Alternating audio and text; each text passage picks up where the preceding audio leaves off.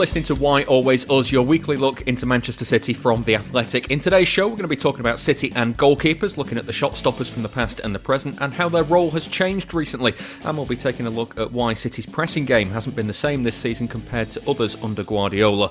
I'm David Mooney, and you're in the safest of safe hands this week with Sam Lee, and never crumbling under the pressure of the opposition closing down, it's Jack Pitt-Brooke. If you're missing the football at the moment and uh, you'd like some more in depth features and ad free podcasts, then you can get a 90 day free trial from The Athletic. Just use the promo code ManCityPod. What can we get from you two on The Athletic at the moment? Jack, what are you up to? I am doing a few pieces about French and German football, um, what's going on there at the moment.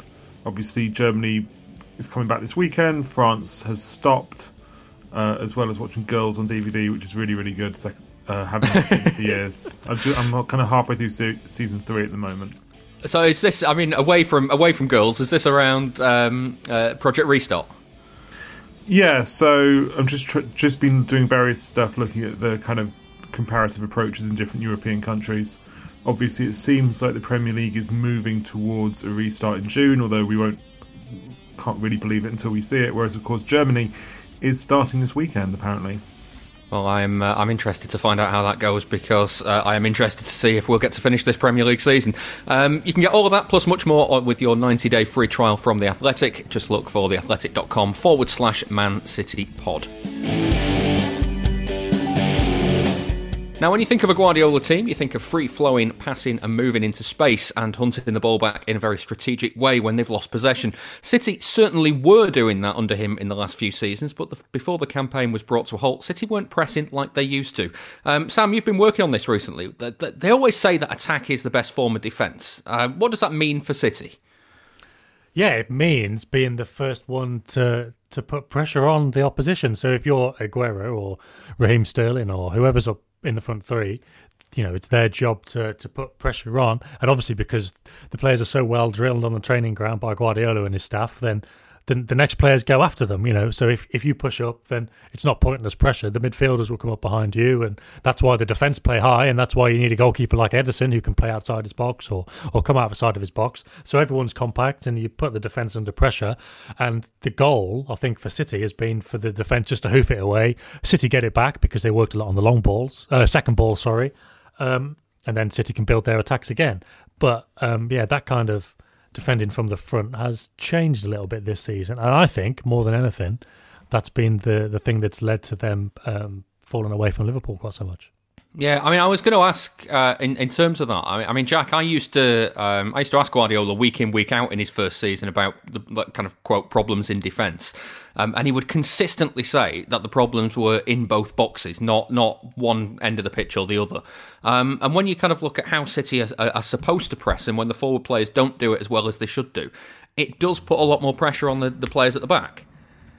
Yeah, I think one of the main the the main like underpinning concept of how Guardiola sees football is its globality, right? It's the fact that everything is connected and you can't blame you can't blame the the fact that City concede goals and the fact that defenders aren't playing well, just in the fact in the same way that you can't necessarily attribute failure to score goals on to the attackers it's all together. Like the one example to me that stands out was when City went out the Champions League in 2017 to Monaco, losing 3 1 in the second leg away from home, and people blamed the defence afterwards in the press conference, and Guardiola blamed the attack, saying the problem was that they didn't press properly, and that's why they didn't control the game. So clearly, it is all, you know, it does all wrap up together, and you can't really, you can't separate one part from the whole and analyse it. Jack, uh, we always say, uh, I mean, there's a very football, in terms of like football language, it's a very football thing to say that X or Y has been found out. Oh, you know, Guardiola's tactics have been found out as, as, a sort of criticism. Um, but uh, genuinely, have opposition teams found out a way to, to beat City's press, to pass through it? I agree with you in being sceptical of that kind of claim. It also strikes me as being like a slightly ludicrous thing to say about a team that has just won two consecutive Premier League titles. Like no, you know, nothing in football lasts forever, and no, no one team's dominance will, is ever permanent. And if a team gets, you know, wins two consecutive titles, one of which they win 100 points, next year they get 98 points, then I don't think you can fairly say they've been found out if they don't win it the following year.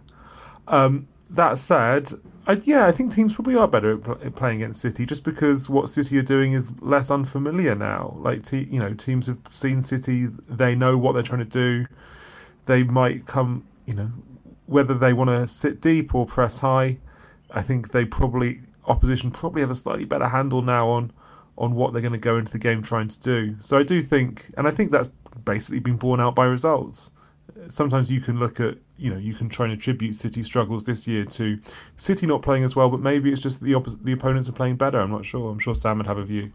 Yeah, well, Guard, I, again, so I really tried to get into this with Guardiola uh, at the end of November. It was actually before the Newcastle game um, when they when they drew again, and they weren't particularly good at Newcastle. They did deserve to win, to be fair.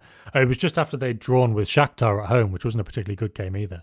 So we were talking about the pressing. It was quite a good little exchange.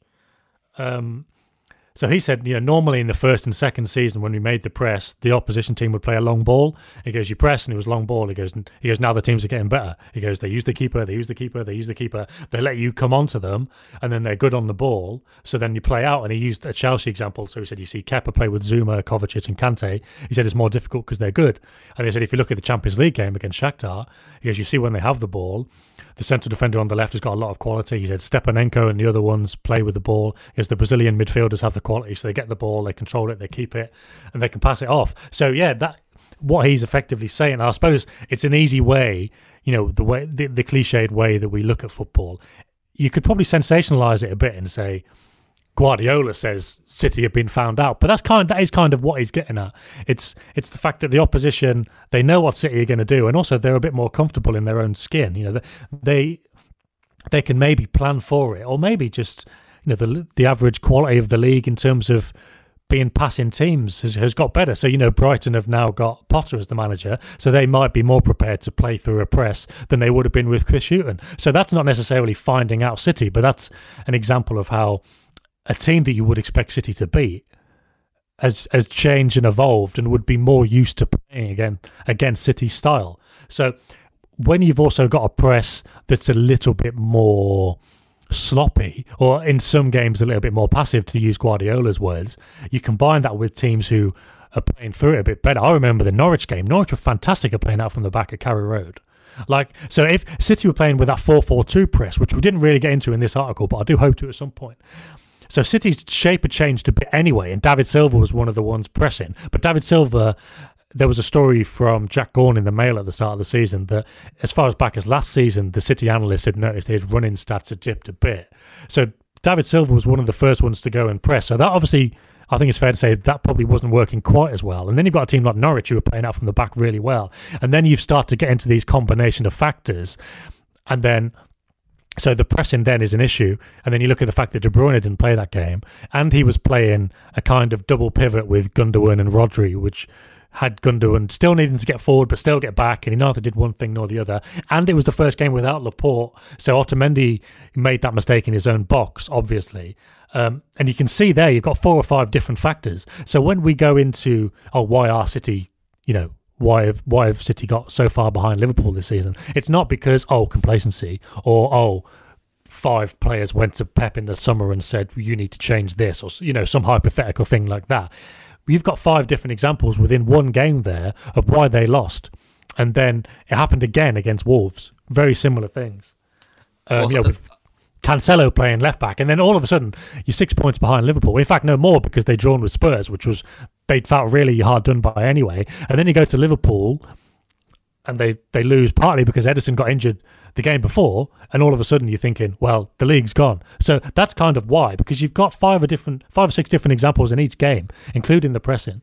Of why City have struggled this season, and then it just snowballs and the confidence goes, and it's not the same team anymore. You don't have that same belief.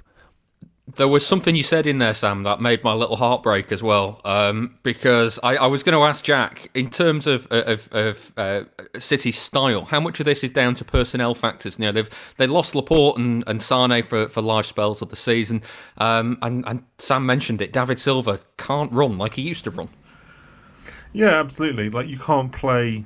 Obviously, you can't play the football Guardiola wants to play without the top top level players like that you know, that was clear in 2016-17 when Guardiola tried to play this way with basically a sort of aging old squad, and it didn't work. And City were rubbish that year. Like that is very obvious. And of course, it's also obvious that Silva, you know, David Silva has been integral to everything that everything that City have done over the last decade. It's kind of mad when you see you see these discussions on Twitter when people say that Silva is is overrated or Silva's importance is not as much as Yaya Toure or Aguero. Look, we talked about this before in the podcast. I didn't understand it, how that how him being the best player that we'd seen was a controversial opinion, but apparently it was. yeah, because he's just he is so he is so important to how City have played, both with and without the ball, and he has that kind of as well as being fantastic on the ball on the ball in the way that we've discussed, he also you know used to have that kind of like scurrying intensity and ability to win the ball back off people and snap at heels and he just doesn't do that anymore. Like he doesn't have he doesn't go tear around the pitch snapping at heels leading the press. And that that obviously means that when he plays City don't City kind of struggle I think with physical intensity sometimes. I think sometimes in games when Silva plays City don't have the same physical intensity or they can get run off the pitch in a way which wouldn't have been the case sort of 3 or 4 years ago um, so yeah, like the I certainly think that the you know individual factors have have contributed to to City's ability in this area. It's funny you should mention Guardiola's first season uh, because the record at this point, with 10 games left of this season, is pretty much the same as it was with 10 games left in, in Guardiola's first season, uh, both on 57 points. They've scored uh, 14 more goals than they had done that year, but uh, the defence again is is uh, already now worse than it was in that uh, in that first Guardiola season. Um, one of the one of the uh, aspects that Sam mentioned before was uh, was Ederson not quite being up to, to where he has been. That first season, Claudio Bravo was um, let's let's be fair to him and say not great. Um, just looking at yeah, I was yeah, um, looking at the at the goalkeeping situation. Um, how much of this season has been down to to Ederson not being uh, where he was? Do you think, Jack? Uh, a bit, but not a lot, I'd say. I think there are more, you know, obviously you can point to individual errors that Ederson made. He was poor in the game that City lost to United just before the lockdown. But I think, you know, there are bigger problems than him. You know, the f- failure to replace Kompany, the injury to Laporte, the the sort of aging of David Silva, the general sense of perhaps tiredness or malaise elsewhere in the squad. I think there's if you were to if you were to write a list of reasons that City have been bad this year, or like bad in relative terms, of decreasing importance, I think Ederson's individual form would be quite far down. I think I'm not saying I'm not saying he hasn't had a dip, but I'm saying I, I wouldn't put too much explanatory weight on it. Uh, uh, yeah, I'm I, am I'm, I'm not sure, you know, though. Um, Sammy, it, like there's there's been moments in games where I've I've I've, I've seen like you mentioned the Spurs one before, where I've I've watched these shots come in, and okay, there hasn't been pressure on the ball, but I'd go, you know what, I'd have fancied him to save that last season. You know what? Both Spurs games are really good examples, actually, because that first Spurs game at the Etihad, it should never have been two all. We're talking about chances created and quality of chances.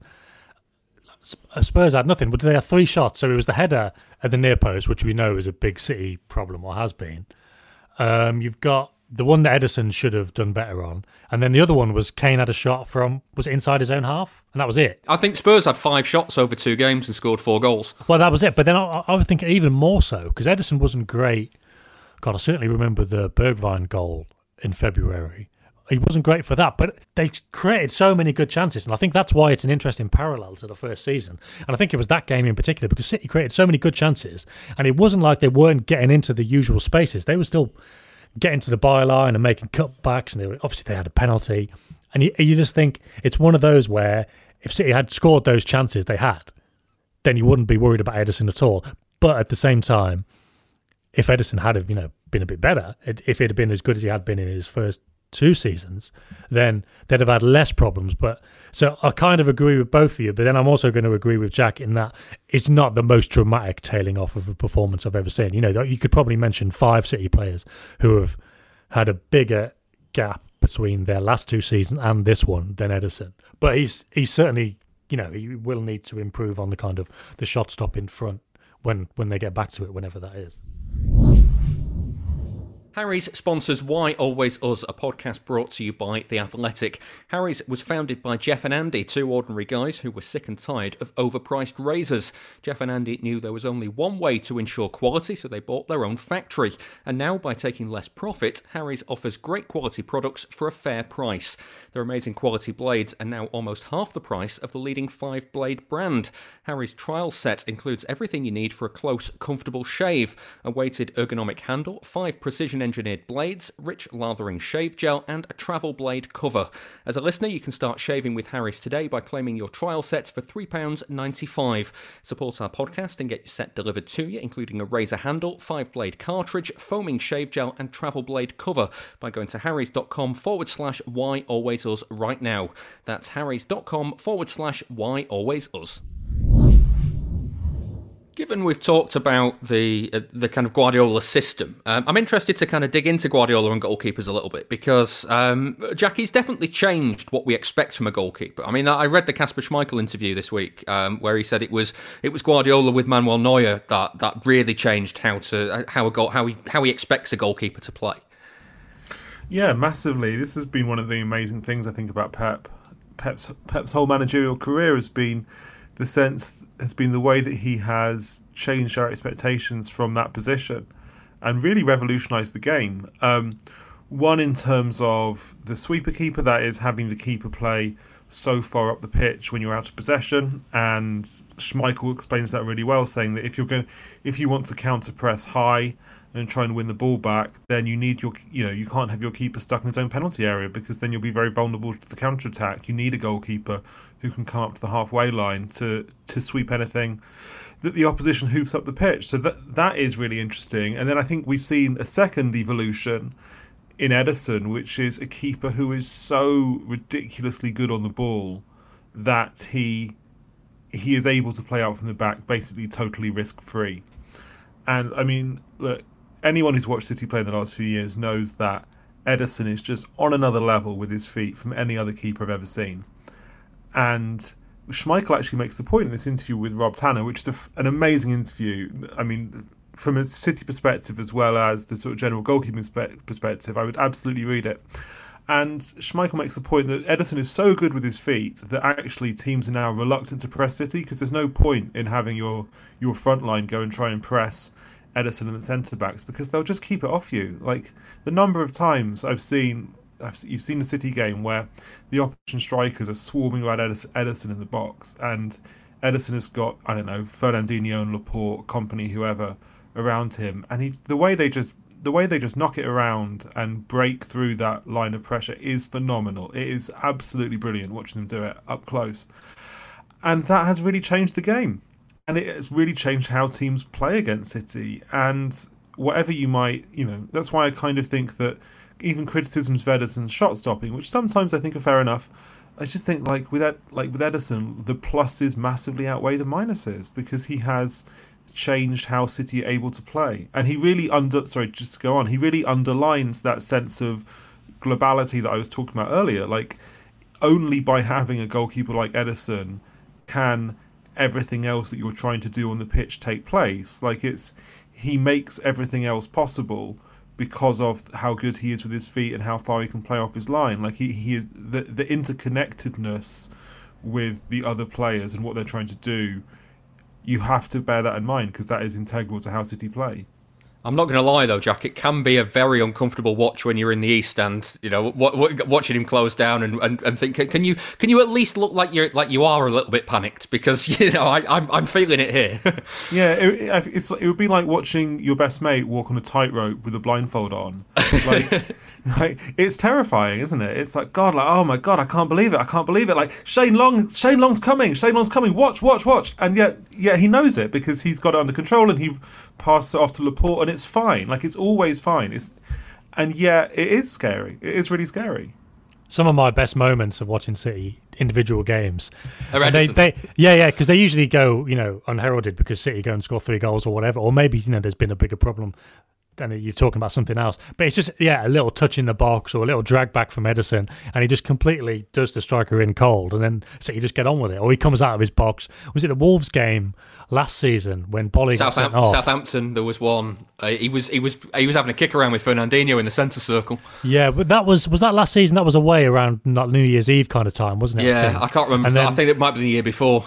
Okay, and then there was Wolves. Um, there was Wolves last season at the Etihad, our January kind of time, and he it was miles outside of his box.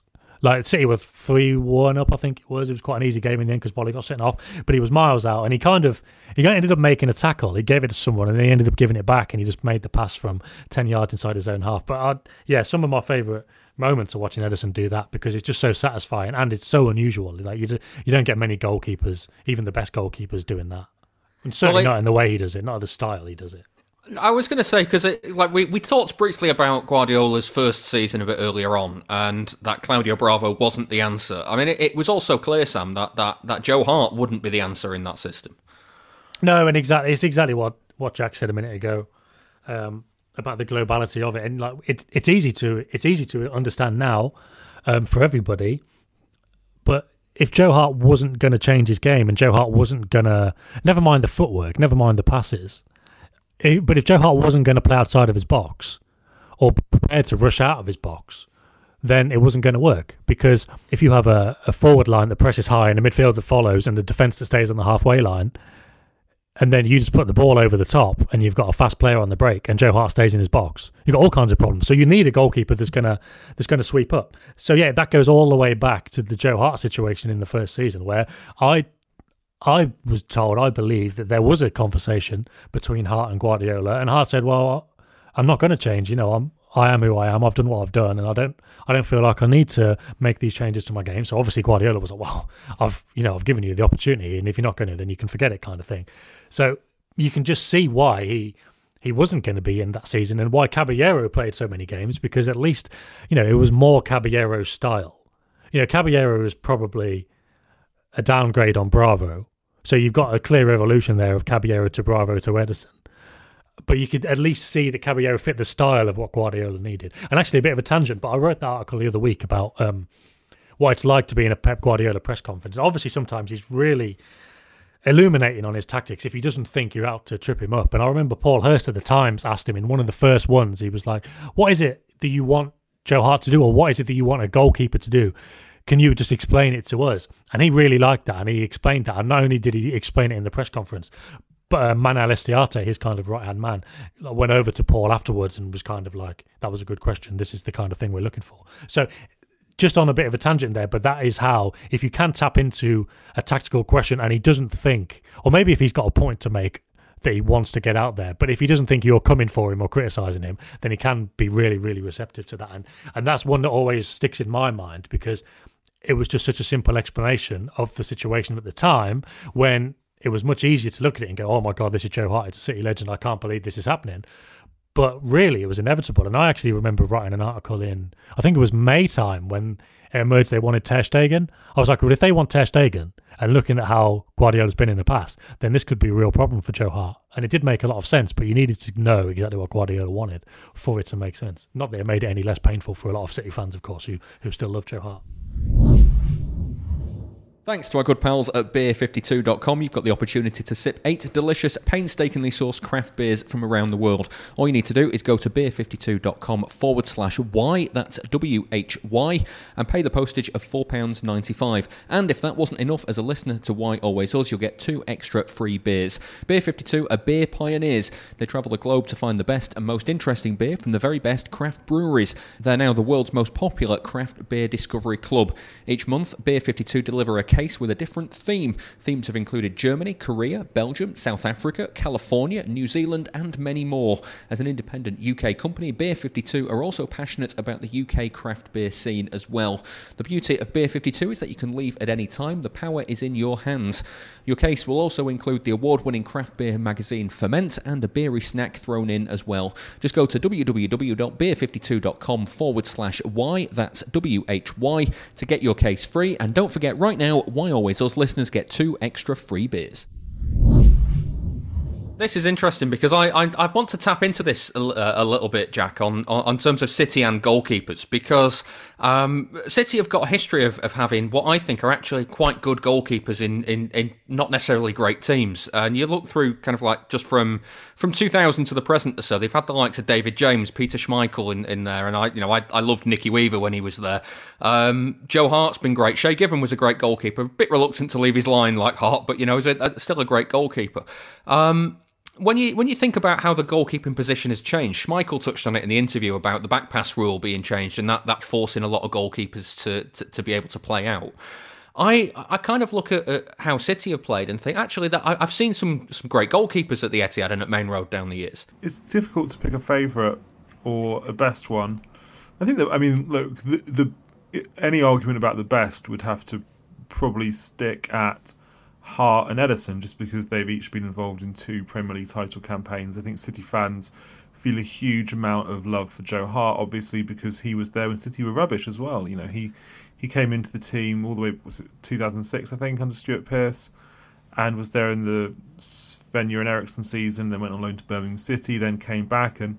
I remember when he when he got the nod over Shay Given in 2010 after that year at Birmingham, that was a massive call by Mancini, and it was completely vindicated but because Hart was fantastic then, and then of course Ederson has done it in a very very different way, and it, you know, in his own way, been absolutely integral to how City have done. But even when City were rubbish, they still had some decent keepers: Schmeichel, Seaman, James in that sort of early 2000s era. The game that they played at Blackburn, uh, where um, they came from behind to uh, to win, it was it was the year Blackburn won the title in about in '95 ish um, under Brian Horton, and it was Tony Coton in goal for City, who looked like he was clearly struggling under the uh, under the lack of being able to pick up a back pass anymore.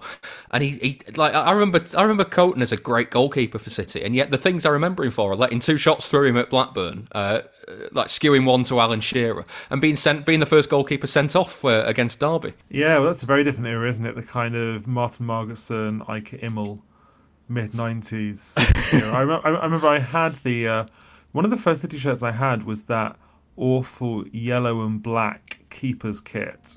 Do you know back when I mean? back, yeah, back when keepers kits were good.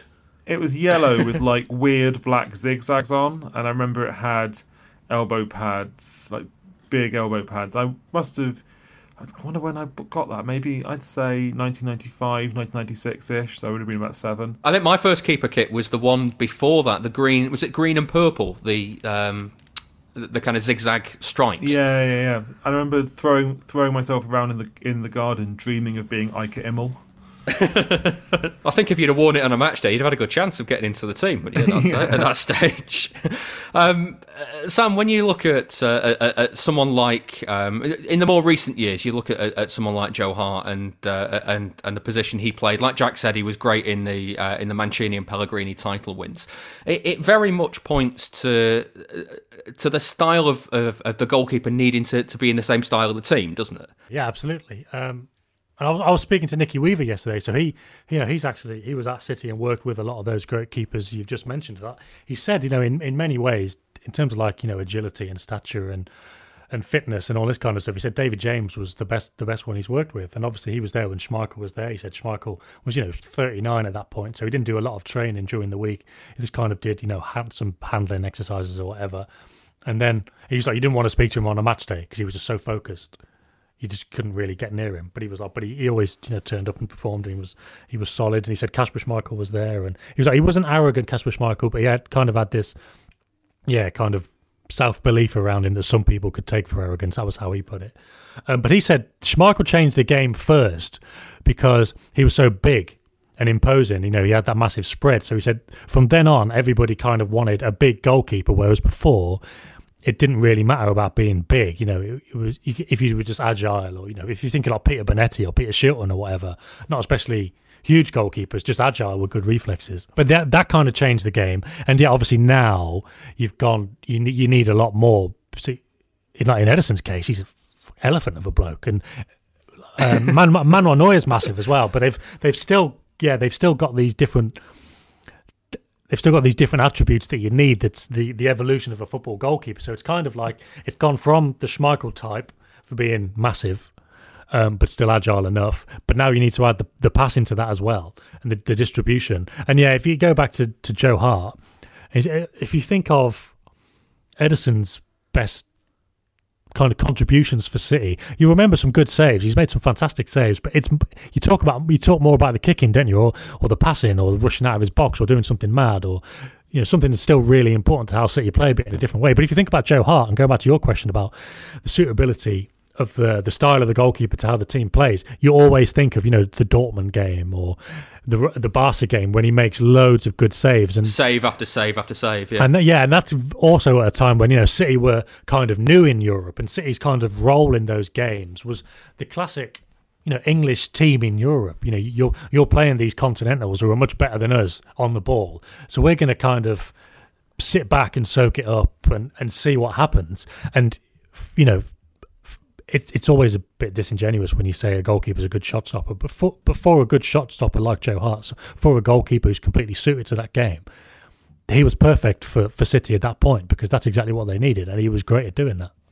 I have to ask you both to uh, to finish. What's what, what's the best save you've seen at the Etihad? Oh, wow! Great question. Great question this is really difficult. In fact, I'm going to mention this because it, it, it gets into my article that's published on Wednesday, and it goes back to the Leicester game, and it's it's enough of a City link. He's not a City player, but Kasper Schmeichel against Aguero. Do you remember in that that game when Comp scored last season against Leicester? Obviously, City didn't create a lot. But Aguero had a great chance. I think Schmeichel did a fantastic save. I can't even remember the exact nature of it. I just remember it was so good and it could have been so important. And just kind of scrabbling around for an answer, I'm going to go for that because obviously Kasper Schmeichel, he's linked to City. We've got this great article on the Athletic that you can all go and read with a 90 day free trial, and it was in a City game, and I remember it. So I'm going to go for that. Schmeichel against Aguero. I'm really disappointed, Sam, that you didn't pick mine when I tipped your effort round the post. You know, oh, that was so annoying. Even just for context, this was a warm up. This was just knocking the ball around before we played a team of Manchester City staff. The journalists played a team of Manchester City staff at the Etihad in 2018. We were just warming up. I curled a shot that was going towards the top corner. Obviously, can't have been that far towards the top corner if Mooney got it, but he, he, threw up a hand from somewhere and tipped it wide. And I was just like, just that would have been a great way just to put the ball in the net at the Etihad. How, how did he do that? That yeah, that was annoying better than any City keeper's uh, save I, I, can think of off the top of my head as well. Right. uh, that's it for this week's Why Always Us. You've been listening to Sam Lee. Thanks very much. And Jack Pitt-Brooke. Thank you. And to me, David Mooney. If you'd like to get ad free podcasts, as Sam mentioned, then you make sure you subscribe to The Athletic and listen through the app. You can get a 90 day free trial now by using the code ManCityPod.